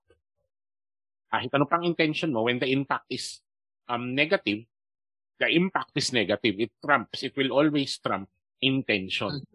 Another thing is that people need to understand kasi how people receive messages. Iba-iba yung pagtanggap ng messaging ng tao eh. Um, na-discuss ko to sa ano eh. Yes. Na-discuss ko to sa evaluation bootcamp natin with um, June na it always starts with your belief system, what you think is right or wrong, and then it transitions, your beliefs transition to your values. So the things that you consider right are the things that are important to you, and the things that are not right to you are things that are not important to you. Tapos yung ah, values mo will transition to attitudes. So attitudes are defined as um, outward expression of value. So pagka tinatch yung mga bagay na importante sa'yo, magagalit ka. Pero pag tinatch yung mga bagay na hindi importante sa'yo, kebs. So yung mga ganong communication basics lang na nakakalimutan ng maraming Toastmasters because they think dahil DTM na sila o dahil dekada na yung tinagal nila sa Toastmasters, alam pa nila yung basics. Eh, the, the, ano eh, communication is dynamic eh. The landscape has changed. Ang laki ng binago ng communication landscape in the last decade. So really, um, that's something that I plan to do in the future. Wow, I plan to do in the future. Yes. Kasama sa mga bala- balak ko sa buhay is really to get people to go back to their basics. Kasi feeling, eh, eh, sorry ha, ay nakalimutan natin sabihin yung disclaimer natin. Oo nga. Oo, True. again, we will say na lahat ng sinasabi namin dito are our own opinions and does not reflect the opinions of uh, this Toastmasters International and District 75. So, again, if you do not agree, Ron, We don't care. Char. uh, we don't care. Mimiyo ka. Mimiyo we don't care. Uh, we really don't care. We can agree to disagree, but really we don't care. Uh, I think yun eh. So kayo, I mean, parang tingin nyo ba, eh, yung make or break, yung make or break situation ng isang icebreaker experience, where does the onus um, fall to? Sa, sa speaker ba or sa evaluator? Sorry, onus, um, what, where, the burden. Yeah, the burden of, sorry, oh my God, hyper, hyperlooting word. Um, yung Ate ko na ng pagiging, mo onus. Kasi Kaya nga, napaisip ako, onus, onus? phrase? Oo. parang, um, so yung make, yung, yung burden ng pagiging make or break niya, tingin niyo ba nasa speaker or nasa evaluator? Ako tingin ko kasi nasa evaluator. Wala Ako sa- evaluator. Eva it's- Same, ako- same. ako- Evaluator Oo, talaga. evaluator. Because, kasi, the, the member deliver the speech under the assumption na, ay, I, this speech, I worked hard, my, me and my mentor worked hard on this speech, and this is the speech that I think is of quality. And, kung biglang in-evaluate nyo yun, in-evaluate nyo siya na beyond the value or outside the value that that person is expecting from Toastmasters. And at the same time, if yung evaluation mo is more of intimidating yung delivery, Mm-mm. you're actually discrediting na or parang hindi mo na sinusundan ano ba talaga yung ina yung value na hinahanap nung ah, bata nung bata? Nung nung ah, starting toastmaster sa ano sa toastmasters. Because parang the idea is I am here to learn. I am not here for you to berate me every single time. Parang ganon Mhm. Ako, Ron, ano, nagbago pala isip ko. Ang isasagot ko na is club officer. Bakit? Kasi yung club officer, specifically yung VP-Ed, yung may access dun sa preparation nung um, icebreaker speaker. At the same time, siya rin yung may access into getting the right evaluator. So, ang for for us to actually uh, limit or hopefully do away with having members na aalis sa Toastmaster just because of a horrible icebreakers experience, might as well uh, the VP Ed and the other officers help in making sure na aligned yung speaker and at the same time Correct. yung, eva- yung, sense. eh. Yung evaluator in terms of the ex- the expectations on both parties. Like si um evaluator ang expectation lang sa kanya is to deliver um, an evaluation based solely on the stint of the of the icebreaker speaker and at the same time encourage the person to to continue on with his or her journey sa Toastmaster.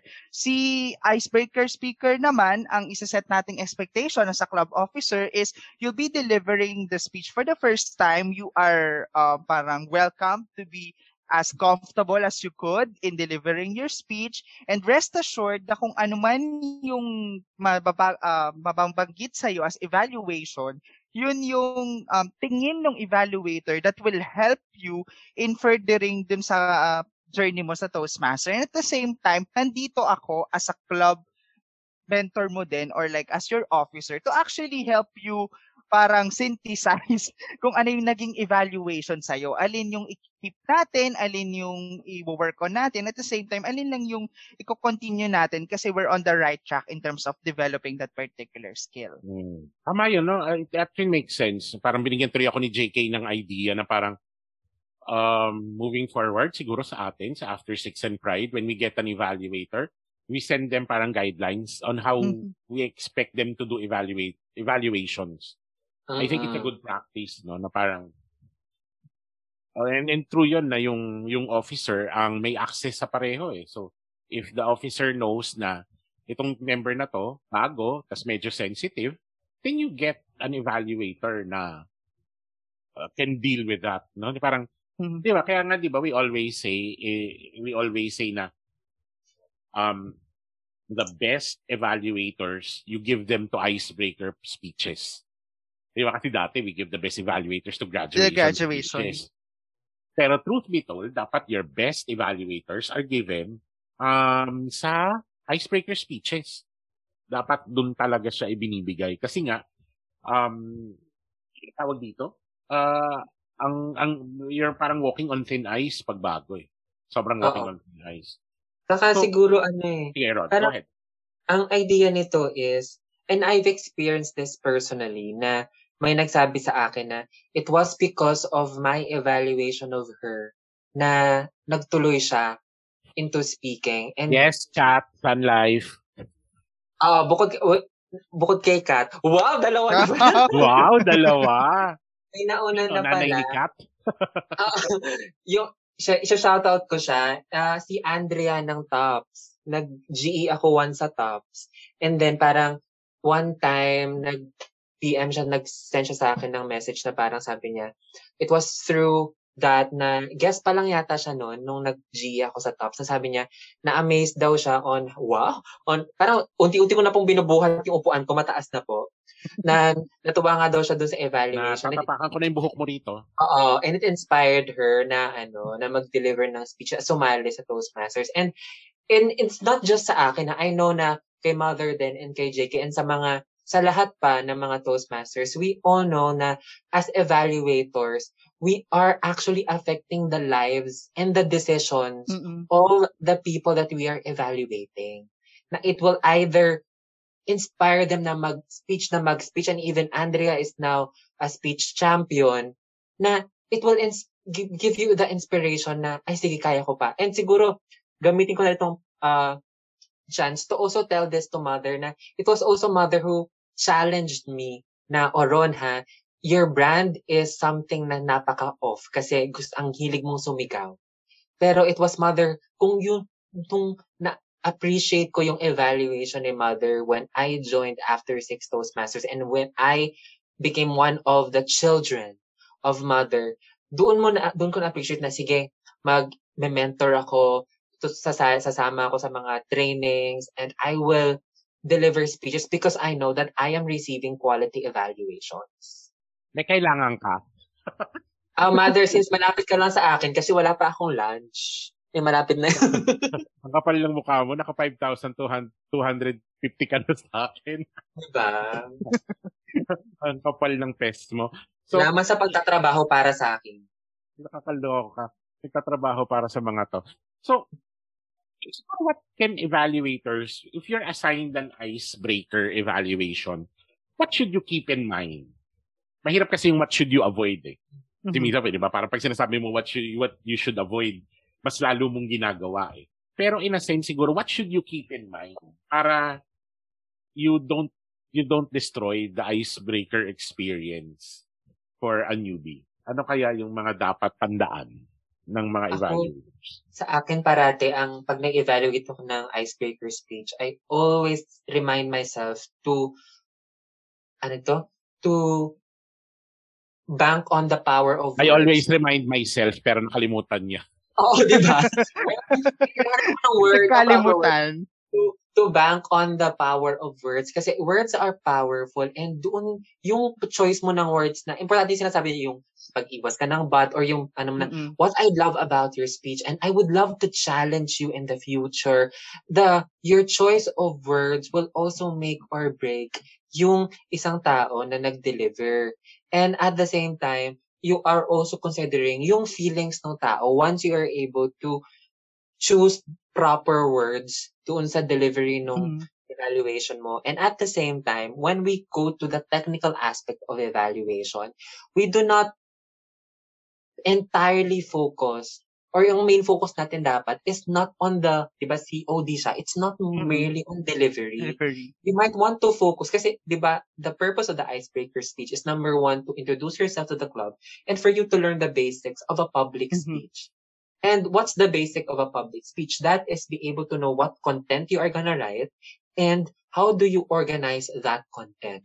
So siguro, I personally would love to invite the people who will be evaluating an icebreaker speech is for us to focus on the content and the delivery and less on the delivery. Kasi, oh, sorry, content and organization and less on Yes. delivery. Tapos keep in mind mo yan, naguguluhan ka. Nagugulo, di ba? Yung keep in mind ko, naguluhan na ako. Parang, we need to keep in mind na focus on content and delivery and not more on del- ano ba ako? Ano ba nangyayari sa akin? Content and And organization. organization and not on Delivery. delivery.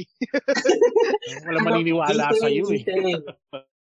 Gutom na talaga ako yun. Kasi, yung delivery kasi, they will learn that through their journey, yung paggalaw ng kamay, yung facial expression and the voice, vocal variety. But once you help them choose the right content, the right stories on sa right thesis nung speech nila. And once you tell them kung paano mo siya properly organize so the audience would be able to churn it properly or easily. And for them to properly memorize it, siguro yun yung value na pwedeng makuha nila doon sa icebreaker speech. Ako naman, ano, ako naman ang lagi kong inaalala as an icebreaker evaluator is dapat ma-encourage ko yung member to continue on sa journey niya. And paano ko yun gagawin? Usually, yes, I agree with what you said, like uh, in terms of really doing the technical side of evaluation. Of course, gusto mo i-check yung COD niya. But you have to remember na it's the first time. It's usually the first time of that particular speaker to uh, to speak in front of a crowd, first time dun sa club, to deliver a prepared speech. So might as well um not really focus on the technical technical stuff, but really to an ibigay mo yung value, ano pa bang makukuha niya kung magtutuloy siya sa Toastmasters. Yun yung gusto ko, yun yung lagi kong uh, hina-highlight sa evaluation ko ng icebreaker na yes, you are this, you can deliver uh, you you can organize your speech um wonderfully na. You are able to to put the right content and be able to organize it. Mer- there are some things that we might need to work on sa delivery but at the same time dun mo na ipapasok na all these things will be kumbaga will be answered or will be um will be um mati-check once you continue on with your journey sa Toastmasters because we have uh, certain programs, certain speech projects that would actually address the concerns that I've seen based on your stint today. So ganun lang siya.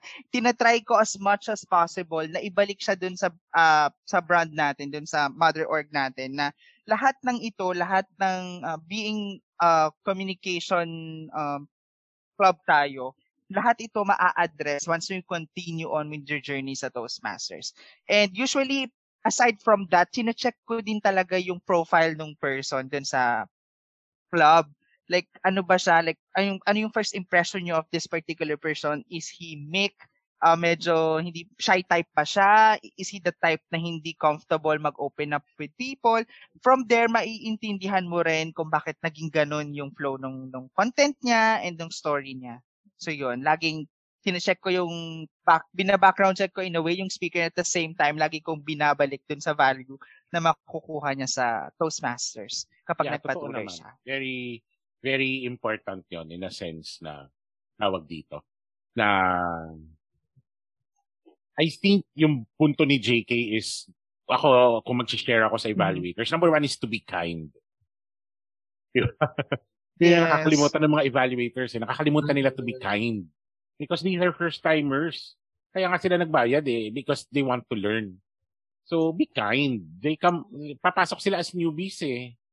Second is to, that evaluation is for them. It's not for you.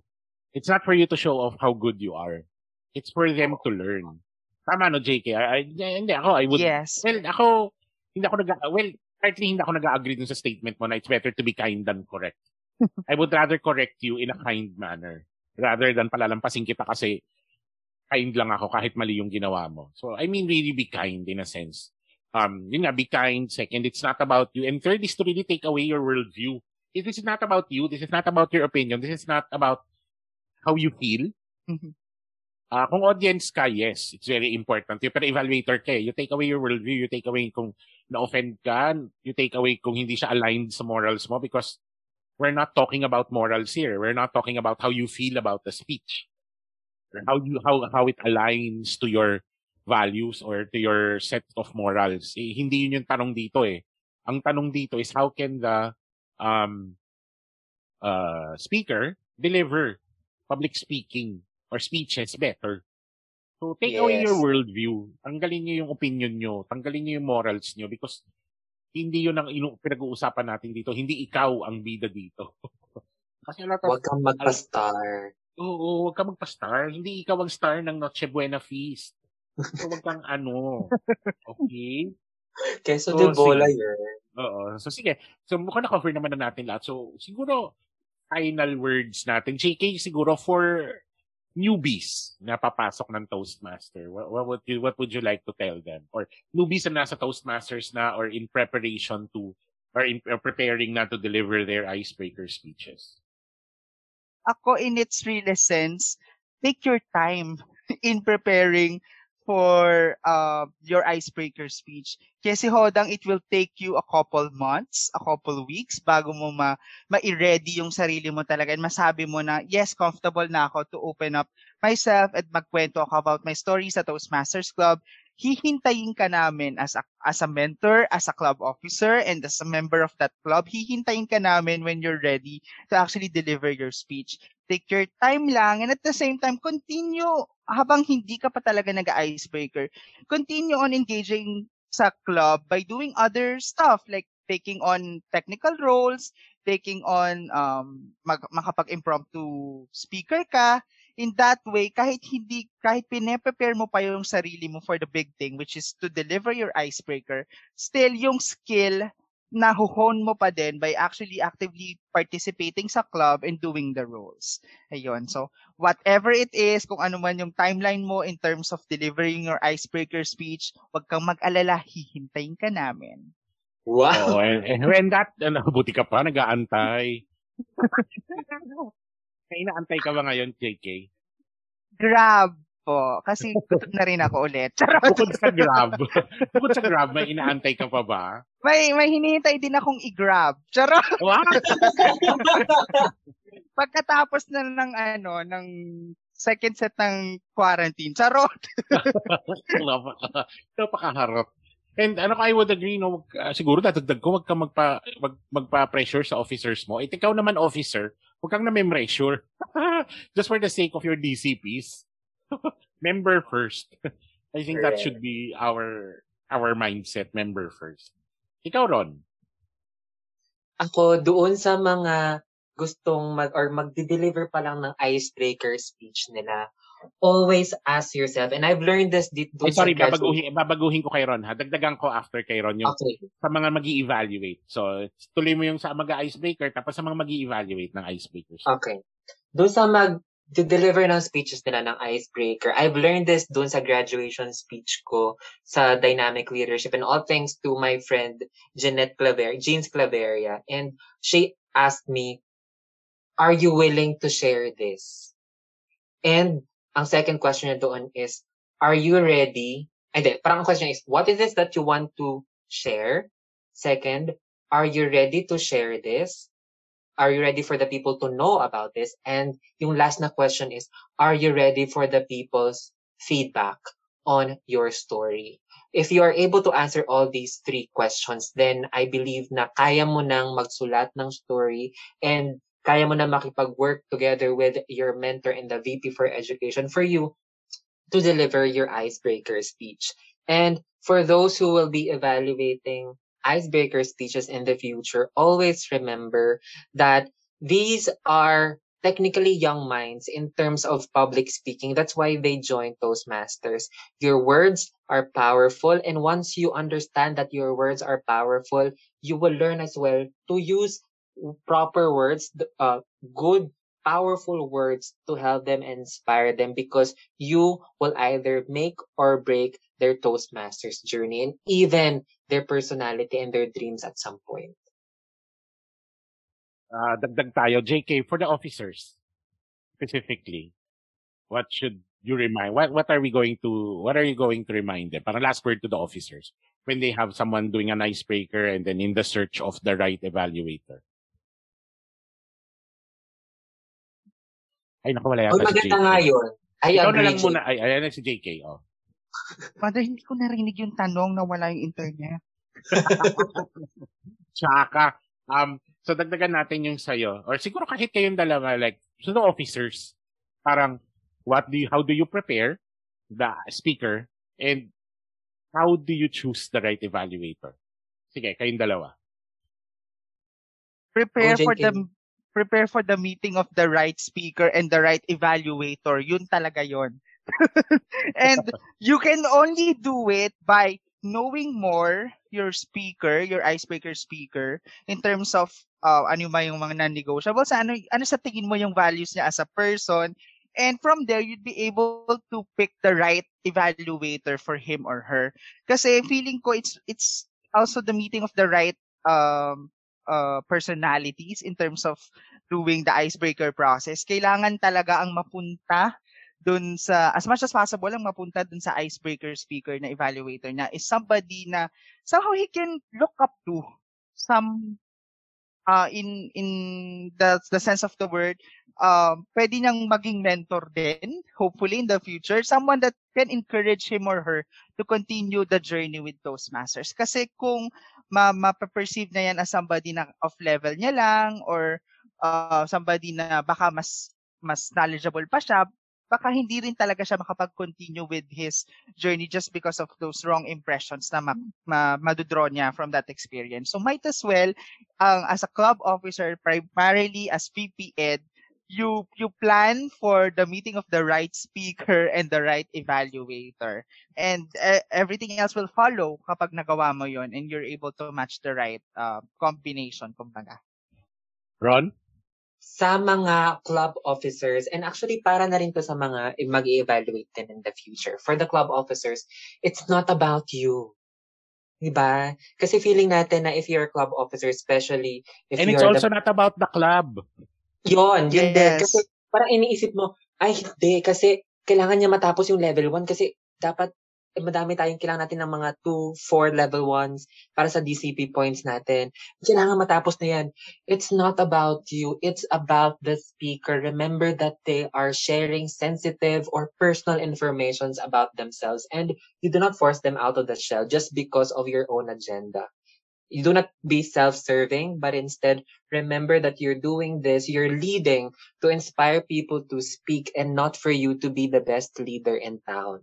Ayun. And ako, I always remind, alam ko na na Ron tsaka ni JK, di ba, sa After Six, talagang sinasala natin yung mga evaluator natin eh. Lalo na Correct. pag-external eh. Yes. Tayo sa atin, one time big time lang eh. tayo. One time big time lang tayo eh. Pag hindi talaga natin nagustuhan, talagang hindi ka na makakaulit eh. And kailangan ganun tayo kasinsin with evaluators, no?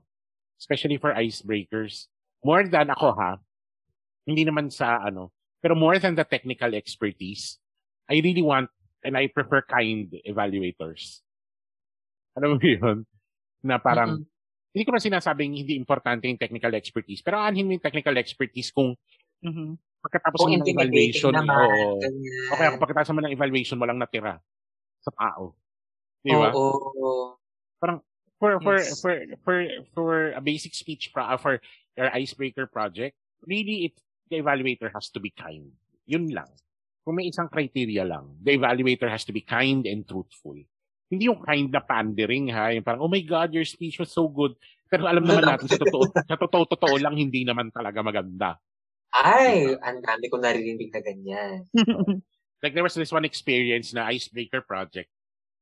Tapos, hindi ako nag-comment kung pasado o hindi. Kasi actually naman talaga, for an icebreaker project, hindi mo naman talaga dapat i-fail. Kasi isa lang Yeah. naman ang requirement ng icebreakers pro- eh, icebreaker project eh.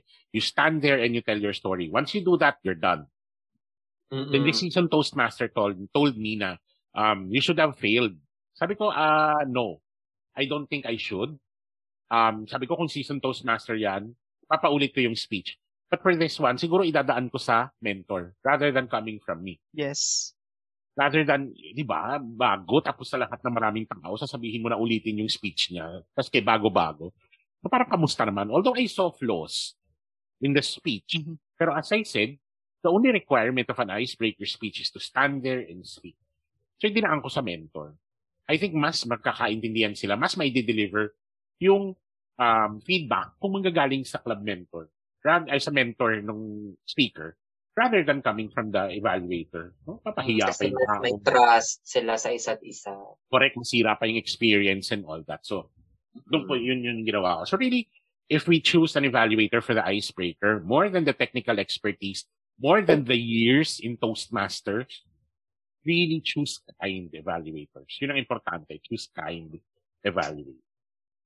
Ayan. So, nakatapos na naman tayo ng isang episode. Ah, maganda. Feeling ko ang talino natin ngayong episode, no? Tingin nyo.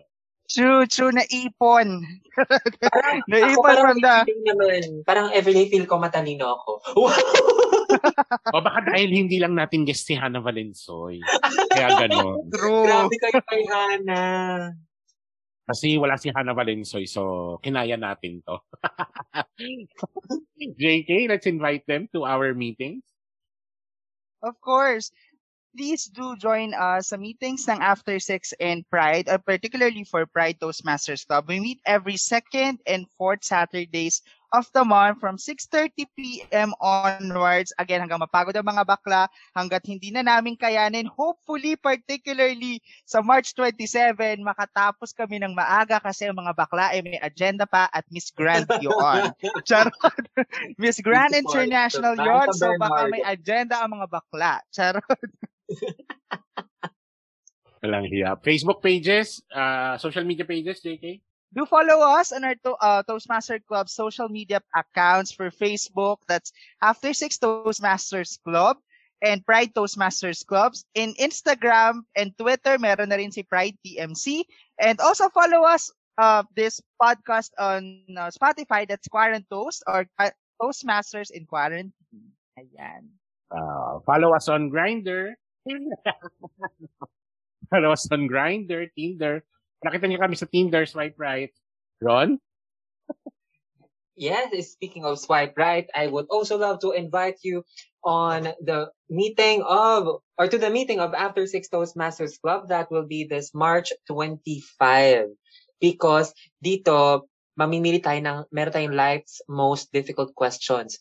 Coffee or tea, sleep or workout, or swipe left, or swipe right. So listen, join us on March 25, Thursday, as we listen and make that important question or of, is it left or right. And after Six Toastmasters Club, we meet every second and fourth Thursdays of every month. That's 6.30 p.m. onwards.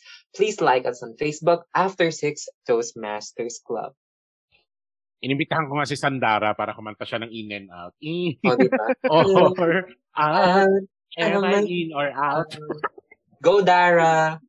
Dologs ko, my God. And of course, thank you very much for continuing to listen to Quarantoast. Ang ilang episode na natin to and we really try our Episode best.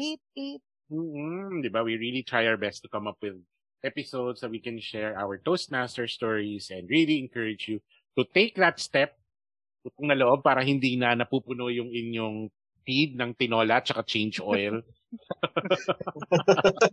Dun tayo sa makabuluhang bagay. No? Join the Toastmasters Club near you. Okay? Uh, let's say our goodbyes, JK. Once again, thank you so much for joining us in this pep- uh, episode of Parent Toast. This is Toastmaster JK, Secret- uh, the current secretary of Aptix Toastmasters Club, the vice president for education of Pride Toastmasters Club, and now level 1 proficient for effective coaching na nagsasabi sa inyong ang COVID-19 ay narito na sa ating distrito. So might as well, pumirmi ka sa bahay at please, please, please, please, gamitin mo na yung Lysol mo. Gamitin mo na yung Lysol mo or bumili ka na ng Lysol. Pag masyadong magtipid, mura lang ang 500 compared sa gasto sa Oo. ospital. Mm-mm. Ron? Yan, sa mga nakikinig pa rin, thank you for staying. Thank you for not letting go.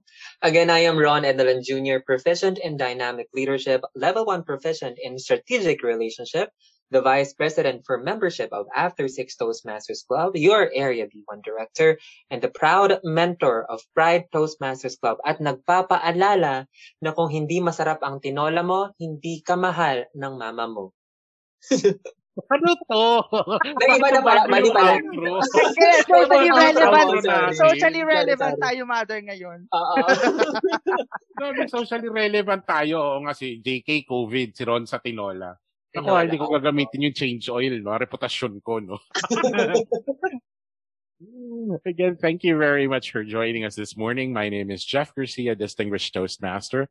I am past Area 2 Governor and immediate, uh, past President of iConnect Toastmasters Club, the charter president of After Six Toastmasters Club, the club mentor for Human Energy Toastmasters Club, the corporate club of Chevron Holdings in the Philippines, the club mentor of Sun Life PA Philippines Toastmasters Club, the corporate club of Sun Life in the Philippines, and charter president of Pride Toastmasters Club, the country's first agenda-based club for the LGBTQIAP plus community and our strong allies. Thanks very much for joining. Now stand up, visit a Toastmasters Club near you.